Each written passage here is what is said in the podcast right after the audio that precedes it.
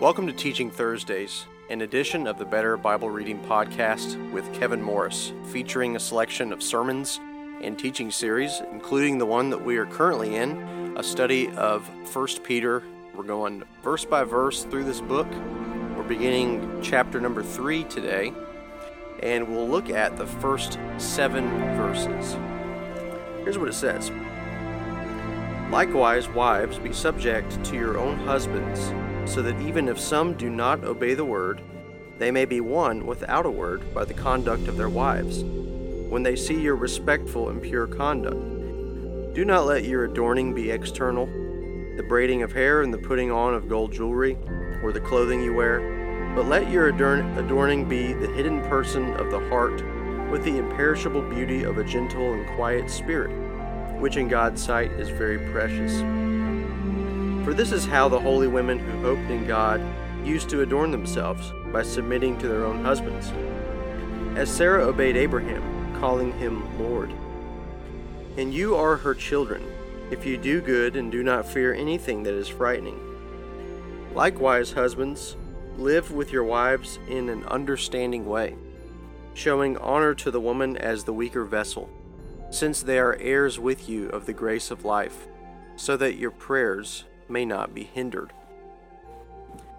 So we're beginning chapter number 3 of 1 Peter. We've looked at several different themes so far in this book, and Peter is now continuing his kind of case study of the kind of conduct and submission to authority that he has in mind for all Christians, which he spoke of broadly in chapter 2. And then he moved into more of a um, specific category of being subject to the civil realm. Saw that in verse 13 and following of chapter 2. And then he was dealing with literal bond servants to their masters. And now he moves to the marital dynamic of wives and husbands. So let's kind of camp out here and try to understand what it is that Peter is wanting us to take away from this particular application. So, it is true that our Bibles do separate this passage into the beginning of chapter number 3. But we shouldn't really view this passage as a change in conversation, which would drift us away from the real application that Peter seems to be making to us.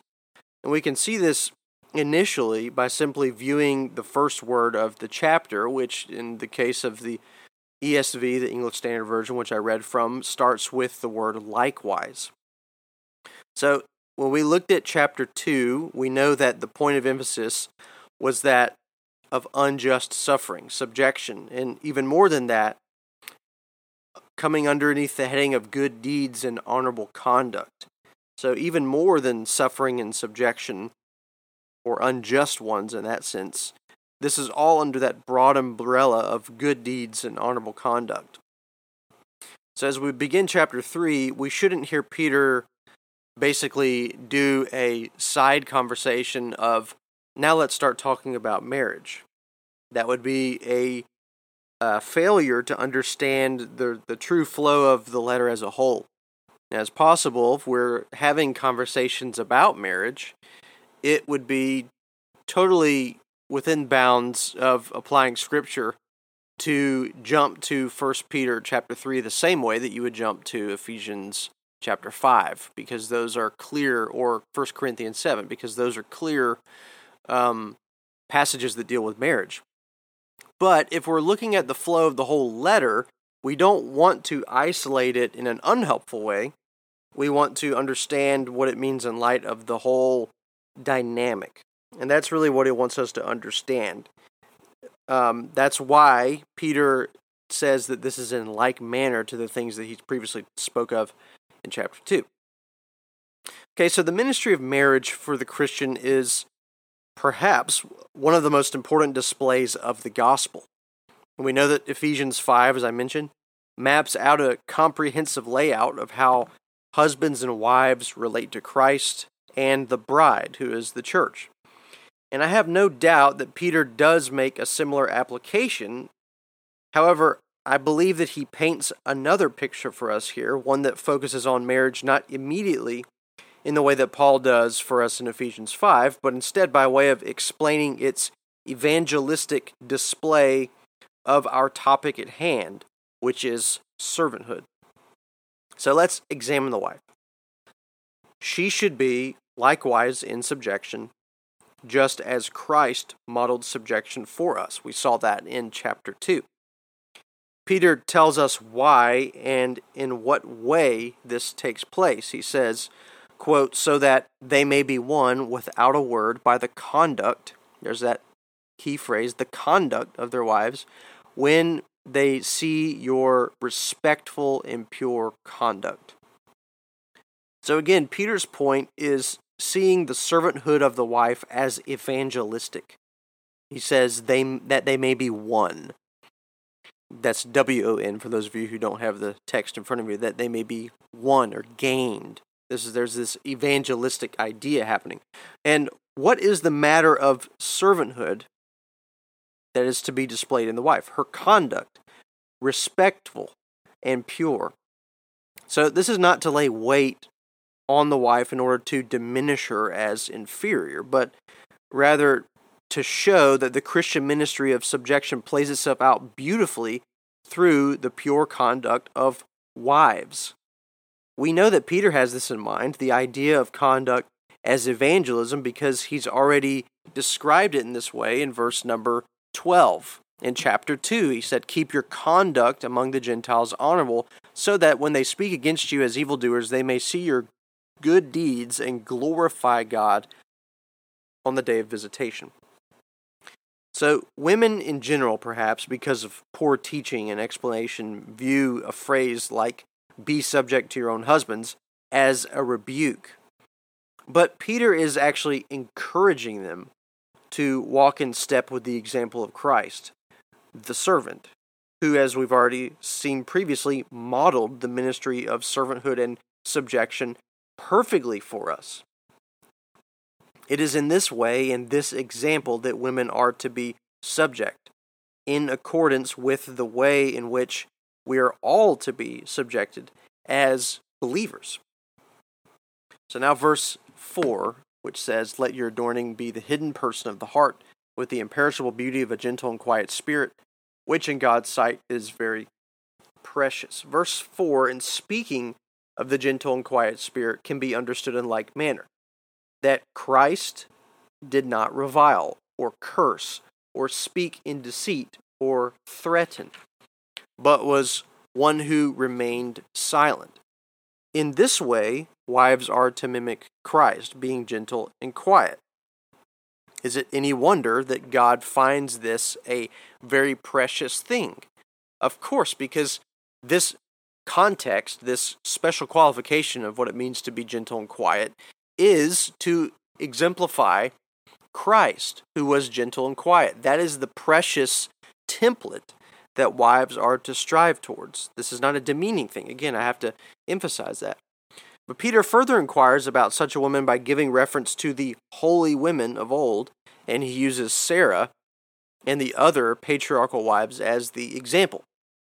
So he identifies them in this way holy women, here's the key phrase, who hoped in God. This is the great emphasis given to them, that their holy conduct played out in step with their hope in God. Being holy, being gentle and quiet was a demonstration of, of the fact that they were women that hoped in God. And this is quite an incredible identification, and one that we may well agree with when pondering the kind of woman that Peter insists they not be. So he says, Do not let your adorning be external. Now, some have taken this to the extreme in many so called Christian dress codes. And I don't think that there's anything wrong, obviously, with an application of modesty.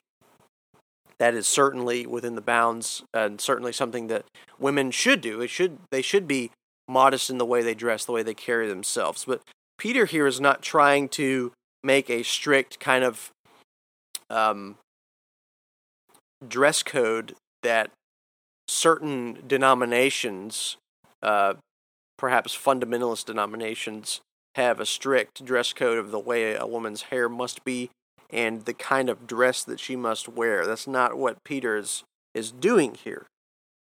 So there is room, certainly, for an application of modesty, of covering themselves so that the depths of their beauty are reserved for their husbands. That should be obvious to all of us. But the emphasis is that their conduct be in proportion to their hope in God. So, can a woman worried about pleasing men by seducing them, by competing with other women, truly concern herself or even show the perception of concerning herself with God as her hope? That's the big question. All women who have solicited themselves physically for acceptance, what they're doing is they're operating with unmet hope. But for God's daughters, for the wives of the saints, there is a different method of hope in God, and that is the precious adorning of this submission to their husbands. And this may sound like a strange or even anticlimactic point here as the mode of hope that Peter gives us submitting to her husband. Again, doesn't that sound demeaning? But that's what he says, and we must qualify it. For this is how the holy women who hoped in God used to adorn themselves by submitting to their own husbands. Now we have to investigate this a little bit. if we look at such an example given to us, and thankfully Peter does give us an example here of Sarah and Abraham, then we may well receive the context of this application let's consider in what way did she submit to Abraham? Was he a domineering man? Was he abusive? No, there is certainly a call here to suffer for both men and women, so both husbands and wives are called to suffer, but that is hardly the context of Abraham and Sarah's marriage. They were a couple of you remember the narrative that they were actually given away. It is true that Sarah was asked by Abraham to pretend that you're not my wife because he feared um, for both of their lives, most importantly for his his life. But the giveaway uh, from the spectators around them that these two were actually husband and wife was the way that they saw uh, the way that they were seen laughing with each other. And that is hardly an evidence of this kind of domineering or abusive relationship. Instead, it was an example that these two were soulmates. These two were those who truly and deeply loved one another so much that they actually couldn't hide that from the public eye. So we must uh, understand the context that Peter is using, or the example that Peter is using of Abraham and Sarah, not an abusive, domineering relationship in the context of submitting to your husband. So please, uh, ladies who are hearing this, understand that qualifier. So, no doubt here, Abraham was a man who was following God. He's the father of the ideal faith in the Bible and leading his family in proper response and obedience to God. This lifestyle brought trials. It, it included leaving his homeland, entering into foreign kingdoms, and the reliability of Abraham's encounters with God as he testified to his wife at the moments that she wasn't right there by him.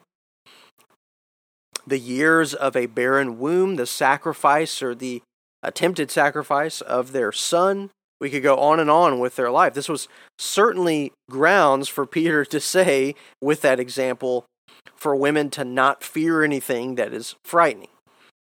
But Sarah's response was instead, going by this template, this example for other women, her response was continued submission to her husband.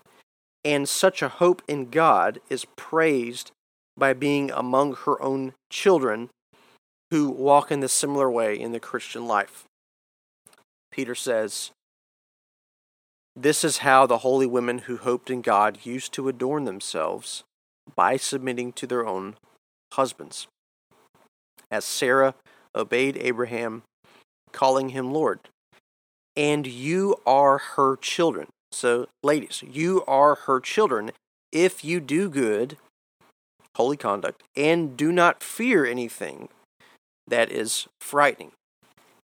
Now, there are occasions when a woman does not submit to her husband because of an abusive, ungodly dynamic. The, the category for submission is within the bounds of what the Bible teaches. So the Bible not only commands women to submit to their husbands if they're married, but the Bible also defines what submission is. So it's not as if the Bible just gives this blanket statement of submission and then says, well, submission is anything that the husband says. That's certainly not the case because the husband, as the leader of his household, is also commanded by the Bible with a definition, a working definition of what male leadership and male headship in the home is. So the Bible does not call a man or a woman to go on with their enterprise of submission or leadership to the point of sinning. It's not as if your hands are tied, you must submit, you must lead, even if that means sinning against God, because the qualifiers for leadership and submission are godly, biblical, holy endeavors. So, in order to fulfill those, you will not then have to sin. And that's so, so important for us to understand. So, the woman is told here that you demonstrate your hope in God to the level that you submit to your own husbands. And again, Abraham here is the template of the husband in mind, not a perfect man, but a godly man. And I, I love the way that, that that phrase works. Do not, if you, and you are her children, if you do good, and do not fear anything that is frightening. Now, I don't know about you, but sometimes we have ill placed fear. We fear things that are ridiculous. We fear things that are essentially, we fear the unknown. So we think about the worst case scenario of a certain thing, and we fear the certain thing not because it is really worthy of being feared for all intents and purposes, but because the worst case scenario of that thing would be frightening.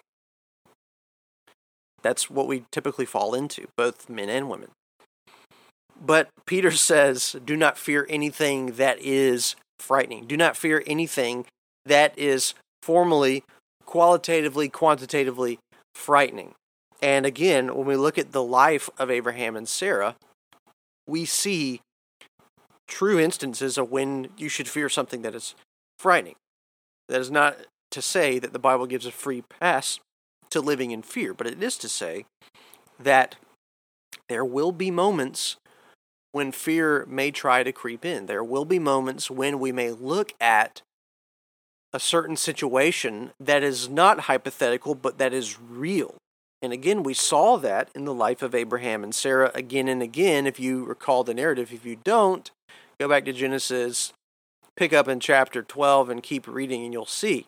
Because the promise of God, but then decades of a barren womb, leaving a homeland, leaving the safety that's certainly not like me leaving Florida and just moving to a different state in the country, but it entailed leaving all sense of security. It was a very dangerous thing to leave your homeland and to travel somewhere else you are vulnerable in every way. That's a frightening thing.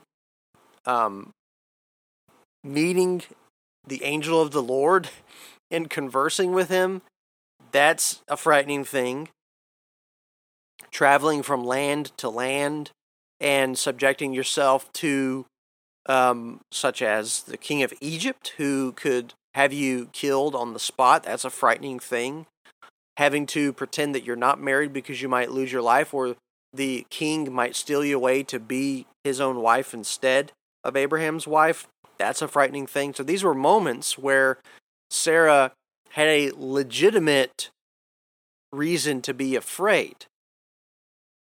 But the way that she demonstrated not giving in to fear was not by saying, well, whatever, but instead was hoping in God. She believed the promise of God just as Abraham did, but she demonstrated that by continued submission to her husband, who also was pursuing the promise of God. So, again, this is not a demeaning thing at all.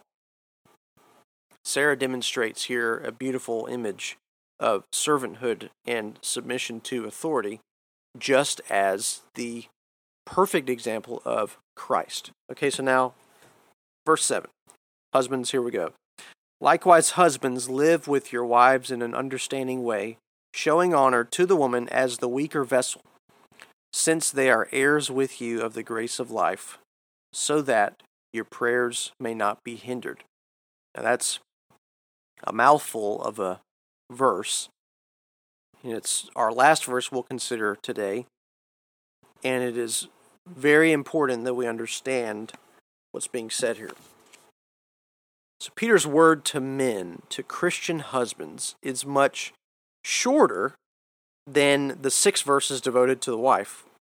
But the command is equal in importance and in weight. So the verse is a two part verse. First, Peter gives the command, and second, by his explanation of the command itself. So, first, the command is for husbands to dwell with, abide with, live with their wives according to knowledge. That's the literal rendering. So, our translation, the one I just read, says in an understanding way, which certainly captures the gist of the command. But the word literally being knowledge brings with it a certain word and idea of doctrine and practice. Live with your wives according to knowledge, being the literal translation. The knowledge or doctrine at hand is the doctrine being unpacked to us by Peter regarding the example of Christ, the suffering servant in all of life. So Peter is saying, ensure that your way of life with your wife is in step with the example of Christ, since this is also her command as your wife to live with you as your husband. This knowledge or doctrine is really where we see that correlation to Paul in Ephesians 5, telling us that, hus- that the husband is to mimic Christ as the caregiver of his bride. Living in step with this would certainly be according to knowledge and not according to ignorance. So, one way to demonstrate living with your wife according to knowledge is to understand what the template of marriage is. If you're going to live in an understanding way, if you're going to be married according to knowledge, that means you must understand the working definition of marriage and that is Christ and his church. That is the the perfect template, the perfect example, the true working definition of what marriage is. So, Christ and the church is not a footnote to marriage. It's more appropriate to say that marriage is a footnote to Christ and the church, which means that you can't rightly understand marriage, you can't rightly understand the husband and the wife, the calling that Peter gives to the wife and the husband here without understanding what marriage is to exemplify and honor, and that is Christ in the church. That would be a supreme way for a husband to live with your wife according to knowledge. But in regards to the husband doing this in an understanding way, gives way to honor. And that is another common theme that we saw in chapter 2. Furthermore, God is said to honor women who hope in God, chapter 3, and men are to practice in like manner honoring women, their wives who hope in God. But they must also, and this is the main point that I see in this verse, live with her in a sympathetic understanding. And the question is, why? Well, Peter says the answer to this question is because they are heirs with you of the grace of life. So the phrase there carries speculation and confusion because Peter refers to the woman as the weaker vessel. Now, again, it may sound in 21st century for somebody such as myself to have to qualify everything that's being said that I'm trying to make excuses for the Bible or I'm trying to unawkwardize the awkward phraseology. And I do think that this is where the value of understanding the original Greek the New Testament and Hebrew in the Old Testament really does uh, demonstrate itself because it is true that every translator has to make a choice. I often talk about those of you who've uh, listened to some of the five minutes to better Bible reading examples of of Bible translations, which I covered you know, months ago.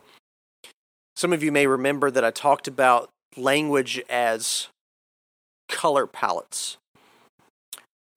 When you go to Lowe's, for example, or Home Depot, or Ace Hardware, or wherever it is you like to go, Walmart even, Walmart has a paint section. I don't know if you know that. I don't know if you'd want to waste your time there, but they do have one. So just insert your store of choice. And you go to the paint section, and there's all the different brands of paint, and they have all the color swatches that you can take a look at. Now, because a different brand is using a different kind of mixing ratio or color code, this is not a perfect example, but just understand that this is a uh, a good analogy, not a perfect one here.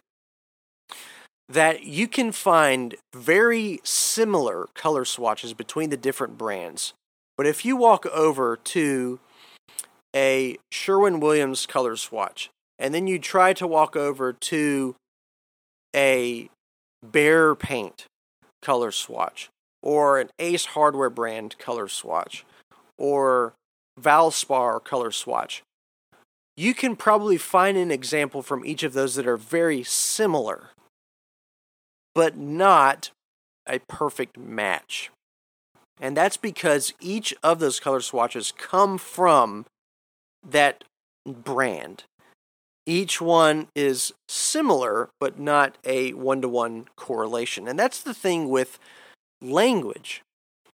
Anybody who learns a different language quickly understands that one language may have one word to describe something, one may have three different words to describe it. While one language uses a word and the context determines the working definition, another language may have three different terms instead of having to use the context. And on and on I could go, but the point is working from one language to another is not a one to one correlation, because if it were, there would be no point in having different languages because they would all be um, to a point to a point of uniformity, and they're just not. They're very similar, but that is why you cannot replace learning an original language. Or if you appreciate, let's say, Mandarin Chinese, um, you have to learn Mandarin Chinese. You can't just simply translate everything to a one to one perfect correlation. That's the point that I want to make here. Just one example in our text, the, the weaker vessel is a translation in English trying to work with what the original Greek is saying, but it is not a perfect translation. I think it's a good one, but because it's in English, we're bringing it into English from Koine Greek, a dead language that doesn't exist anymore, not like modern Greek. We have to be able to wrestle with the context to understand or at least qualify what's being said. Okay, that was a very long side conversation, but I wanted to really help you understand the kind of decisions that translators are faced with. So much can be said in this argument as to the meaning of Peter's phrase, but contextually, it's not an insult, okay? I want you to understand that. This is not an insult to call a woman a weaker vessel. It is a context that does carry a deep burden and challenge for men. The word weaker does indeed speak in terms of physical weakness, though some may argue otherwise. It has a challenge to sexism and feminism since it asserts that women were designed to be helpers and not leaders of their husbands, and that flies in the face of the 21st century understanding. And this does, by calling the woman a weaker vessel, imply a certain type of frailty. But the word must not be disassociated from its most used sense, and that is in terms of sickness. Now, I know it sounds like I'm digging myself into a deeper and deeper hole the further I try to explain this. The image at hand is that of someone who is sick. And again, I must stress here that the reason Peter reaches for this phrase is because he means to show in what way we are to show honor to women, not to degrade women. So, how does someone properly deal with someone who is confined to a sick bed? Well, they operate in a way that is understanding, a way that is according to knowledge, a way that is sympathetic, a way that is specially loving. There is a certain way that they must speak, ask, challenge, encourage, listen, and love someone who is on a sick bed. It would never be proper to bust open the doors of someone who is laying on a hospital bed, for example, and begin ordering them around and laying complaints and acting in a very ignorant, dishonorable, and domineering way. Why? Because that person is very frail. That person is in as a, a situation that requires the utmost care and honor. The problem is, most Peter understand that Peter's use of weaker vessel is just that a dishonorable and domineering phrase towards women. But he no doubt maybe even expects this, which is why he immediately qualifies by upholding women in this way. They are heirs with you, they are joint equal heirs of the grace of life. There is an equality that is being upheld here by Peter. And this points all the way back to chapter 1, where we're talking about being heirs, being an inheritance. And Peter is saying both men and women alike, both wives and husbands alike, are joint heirs in this way. And that is all the more reason that we are to uphold our marital roles, both as different examples of mimicking Jesus Christ. And finally comes a warning for husbands. So, again, please understand, Peter is seeking to honor the woman, and then he gives a, a warning to husbands. So, this would certainly help you understand that he is not uh, throwing out this male pro masculinity, pro chauvinistic type of a idea. He says, You are to live with your wives in an understanding way, to show honor to her, to remember that she's a joint heir. Why? So that your prayers may not be hindered. Now, this is a sobering, straightforward, consistent thought with the character of God. He has warned us in similar ways. And let me just give you a couple examples of this. Isaiah chapter 1, verse 15. God is rebuking the ungodly, and he says, Isaiah 115, When you spread out your hands, I will hide my eyes from you. Even though you make many prayers, I will not listen. Your hands are full of blood. Another example Micah 3, verse 4. They will cry to the Lord, but he will not answer him. He will hide his face from them at that time because they have made their deeds evil. Proverbs, another example. Proverbs chapter 1, verse 28. Pardon me, Proverbs chapter 8, verse 9. Proverbs 8, 28, Proverbs 28, verse 9. If one turns away his ear from hearing the law, even his prayer is an abomination. So these are not examples directly to the husband, they're examples of living in a way that is unbecoming of a Christian, living in a way that is antithetical to the gospel. In this context, living in a way that is antithetical to the marital role of a husband to live with his wife in an understanding way is an abomination to God, and therefore, doing so would hinder our prayers.